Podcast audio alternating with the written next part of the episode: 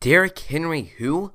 The Packers move on to 12 and 3 as they hold the big, scary Derrick Henry to under 100 yards, and their two rushers combined for a total of 200 rushing yards and two rushing touchdowns. I'm Jovi of Underage Packers. Let's recap that Titans game in episode 51. Today. Hey, good. Let's keep it under 25 minutes, all right? Oh, somebody's been on Twitter. Um, hey.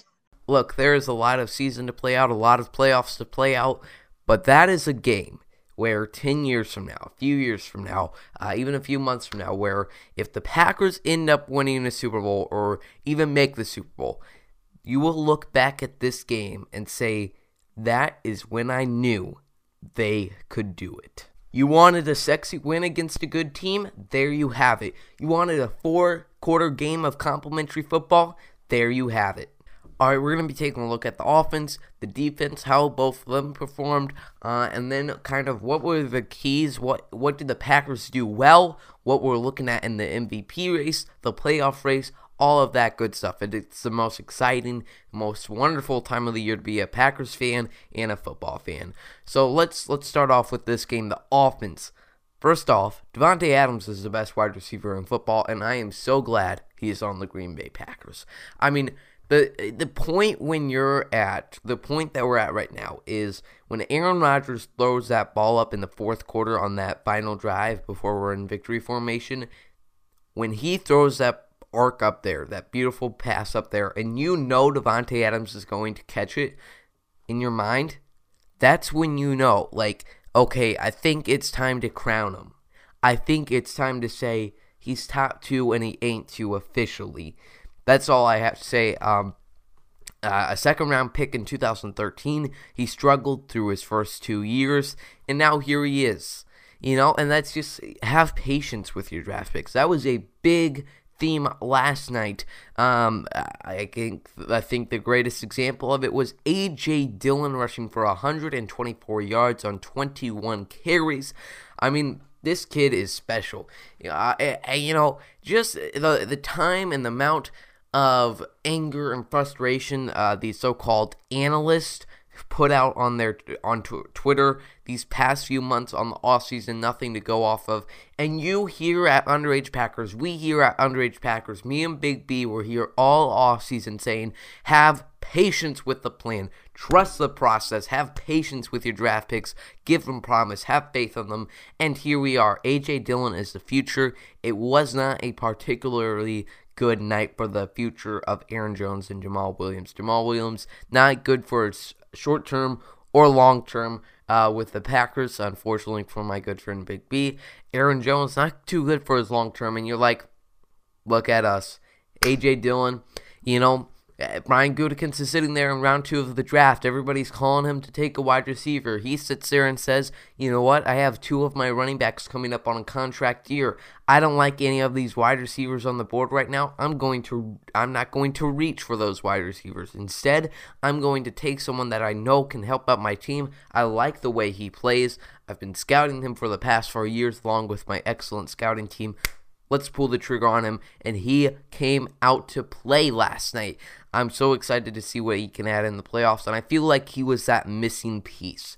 Uh, not that the Packers' offense was slow or anything, or was having struggles, um, to say the least, but he can really be a guy where if some things are falling off, if Rodgers is for some reason having a pl- bad game, you can throw AJ Dillon in there. If Aaron Jones is having a bad game, let's let's uh, focus more of the carries on AJ Dillon. I'm so excited for this run game heading into the playoffs. I don't want to talk about Aaron Jones' contract here. I'm gonna miss him. Um, but what a game for AJ Dillon. Um, it sucks that he couldn't have a breakout game in the divisional playoffs because now he's going to put that out there. But, you know, what can you do? I'm not going to complain about a 124 yard performance for a rookie. So uh, another great performance last night from Aaron Rodgers, another MVP performance, uh, 253 yards, four touchdowns. He did have an interception near the end. A rating of, I believe, maybe somewhere around 110, 115, somewhere around that. Let's take a quick look at the MVP race right now. Aaron Rodgers with a total of 4,059 yards, 44 touchdowns, five interceptions, 119.4 pass rating. And a 69.6 completion percentage. That is absolutely incredible. Patrick Mahomes of the Kansas City Chiefs in net 4,740 passing yards, 38 touchdowns, 6 interceptions, 108.2 passer rating, and a completion percentage of 67.3. So outside of yards, Rodgers is beating Mahomes in everything. It's a close rate in I mean it's not a close race outside of interceptions. Mahomes only having one more. Um, but he Mahomes also leads the league in dropped interceptions. I mean he literally almost gave that game away to the Falcons. Um, we'll talk a little bit about that game a little bit later, and yes, I'll find a way to tie it to the Packers and the national media and all that good stuff. Um, but right now, these two guys are playing at an extremely high level. Uh, and Big B said a few weeks ago to win the MVP, Rodgers has to ball out. He has to do great in primetime games, and Mahomes has to have one or two iffy games. Mahomes has had those one or two iffy games. Has Rodgers uh, did Rodgers ball out in Carolina? Not necessarily. Has but has he been playing his best football this month? Absolutely. Um, and that's going to be a big thing. Now, uh, speaking about December football, I saw this interesting stat for myself. You know, I just did some research here. Um, in the month of December, that's when you want to be playing your best football. Currently in the NFC, um, here's what the records are looking like. How, here's how they played in the month of December this year. The Packers sitting at top at four and zero. Oh. The Seahawks three and one. Uh, the Rams three uh, two and two, and the Saints two and two. And now, before you uh, come out here with, well, the Packers had an easy schedule. I know Packers fans aren't going to say that because they're smart, but you know some idiots uh, on Twitter and Instagram would like to add that comment. Um, the the Rams and Seahawks played the Jets. The Saints lost to a team, the same team that the Packers beat in the same month. So I don't want to hear this. Sure, Chiefs is a tough battle for the Saints. Sure. But look, all I'm saying is this isn't an argument uh, where you can put in uh, easy schedule comments right there. All right. Uh, so, so as we're on the topic of awards, let's talk about two more awards that I think Packers uh, Packers players or coaches should get heavy consideration for. Offensive Player of the Year, unfortunately, with two quarterbacks playing at a very high level, it's going to be hard uh, for it not to be like a second place prize for MVP. And I think, honestly, Mahomes might deserve Offensive Player of the Year more than he does MVP. Um, but, you know, if those two quarterbacks weren't playing that high, Davante Adams would be an easy pick for Offensive Player of the Year. I mean, seven touch, 17 touchdowns on the year, missing two and a half games. Nobody has been able to stop him. An average game for Davante Adams is over 100 yards, at least a touchdown in there, uh, and eight receptions. I'm literally not even joking. That is what he's averaging this year. Um, unbelievable. Um, I mean, I've talked about having patience with your draft picks, uh, having patience with wide receivers specifically, plenty. But Davante Adams, enjoy his days as a Packer. I'm not saying they're numbered, but all I'm saying is enjoy his days as a Green Bay Packer. Coach of the Year. Now, I, Matt LaFleur is going to get shipped every year because Aaron Rodgers. Uh, he has Aaron Rodgers. Now, while I get that, in 2018, was Aaron Rodgers playing like Aaron Rodgers? In 2019, was Aaron Rodgers playing like 2020 Aaron Rodgers? I mean, this is uh, if if we want to talk about Aaron Rodgers and Matt LaFleur, Matt LaFleur has come in here and to even in 2016 without that six game stretch, you take that away, and Rodgers was not playing well. Matt LaFleur has come in here. He's been able to transform Aaron Rodgers into a a new player. Uh, and that's, and I say a new player because it's a different playing style than in his previous two MVP years. You know, he he was known for extending the play, getting the ball out quick, but Aaron Rodgers now is buying into the system. I wouldn't say he's necessarily a pocket passer, but he is not going to run around for 20 seconds, 10 seconds, uh, and end up throwing a 50 yard bomb. Sure, we'll see that every once in a while, but he's just not that type of player at this age. He's bought into Matt LaFleur's system. Here we are now.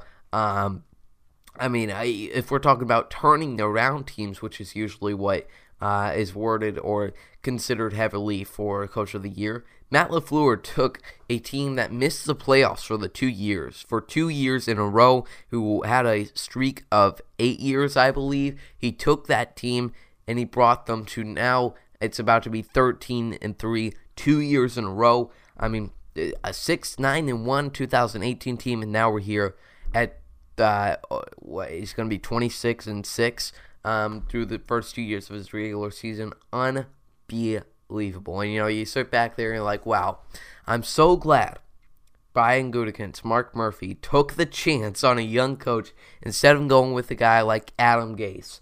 Um, uh, Brian Flores would have been okay. But, you know, there's a lot of guys in that 2019 coaching carousel who aren't doing to- too good now. Uh, we got a gym in Matt LaFleur. All right, now on the defensive side of the ball, let me get a drink of water here. A lot of a lot of great talk about the Green Bay Packers today, but the defensive side of the ball, what a game from Rashan Gary and Darnell Savage. Rashan Gary, especially Darnell Savage, getting into his own form. Uh, look, man, I should really just title this uh, episode "Patience." You know, you got to have a lot of patience with waiting for a sexy win, waiting for a blowout win, waiting for the playoffs, waiting for your draft picks to develop. All I got to say, Rashan Gary had an excellent game. I mean, without some of those plays, Derrick Henry could have broke one or two uh, off for more. Rashan Gary did an excellent job. Uh, he's always in the pocket, it seemed like. Uh, Darnell Savage in the secondary, he got his interception, had another one that he dropped. Uh, great pass coverage along with Jaire Alexander. I mean, Jaire, Ryan Tannehill had to take his chances, you know? Like, I think at a certain point with cornerbacks, you're like, I got to take a chance, you know? I got to throw it to my number one wide receiver, even if you're Ryan Tannehill and your arm is not the best. Uh, and Jaire Alexander was not happy with that. He shut it down easily, uh, getting the deflections. Uh, besides that one curl route uh, that Tannehill had to uh, AJ Brown, I believe. I mean, that's a physical wide receiver right there. Jay Alexander uh, had some trouble defending that one, uh, but he was able to bring him down, fortunately.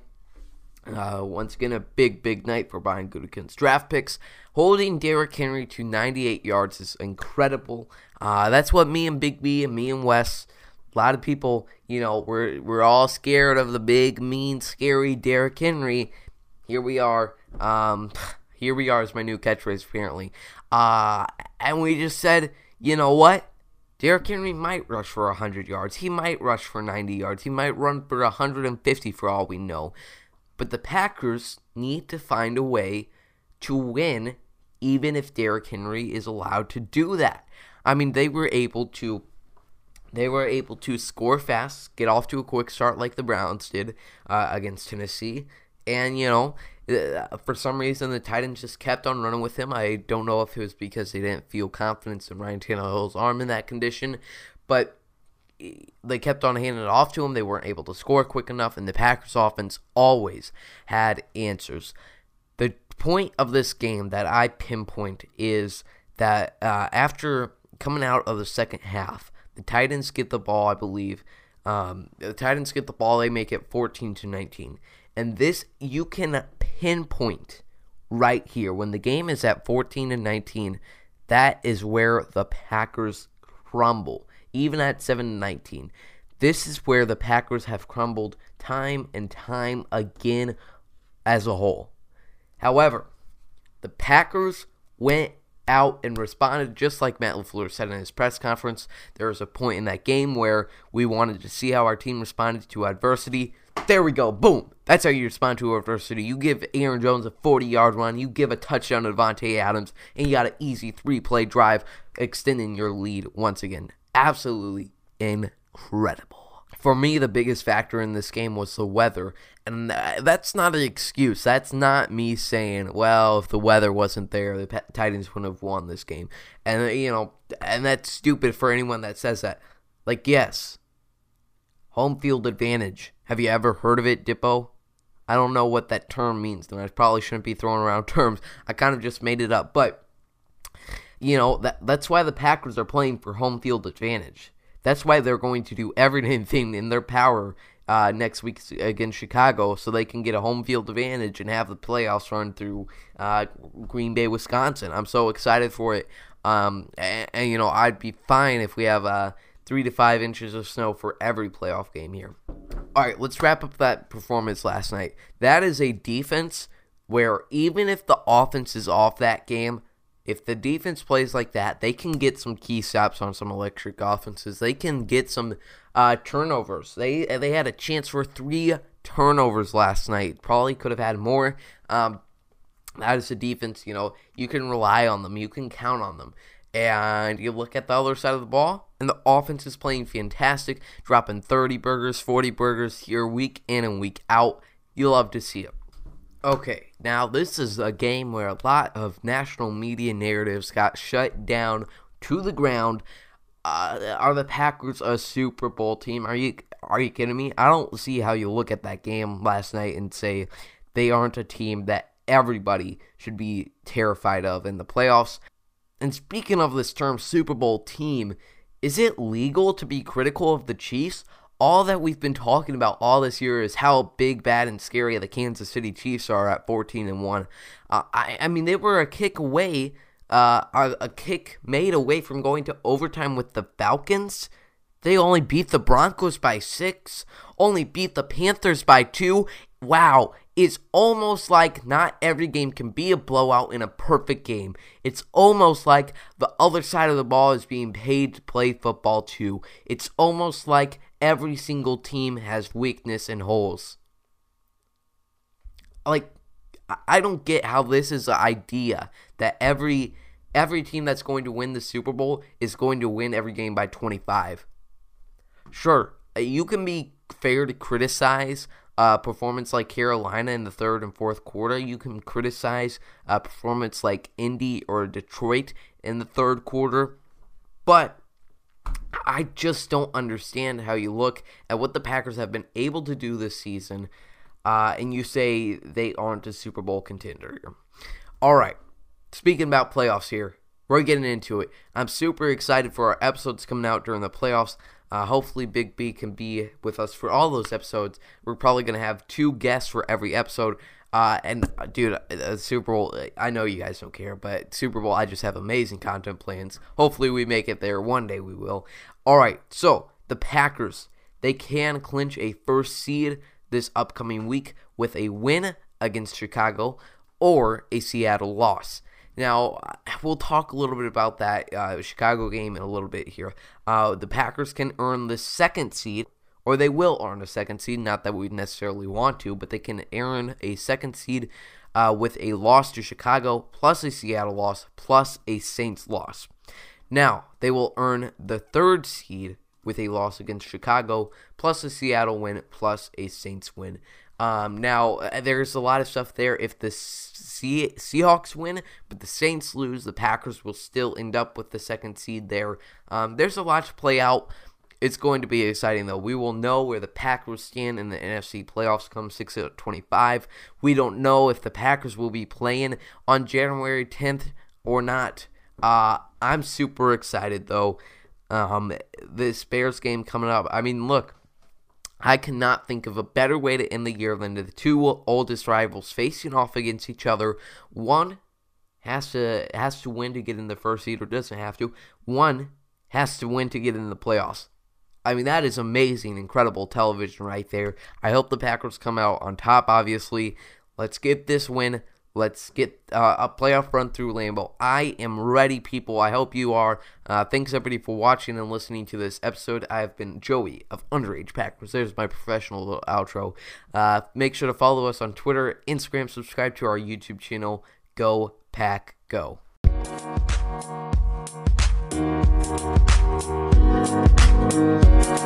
you.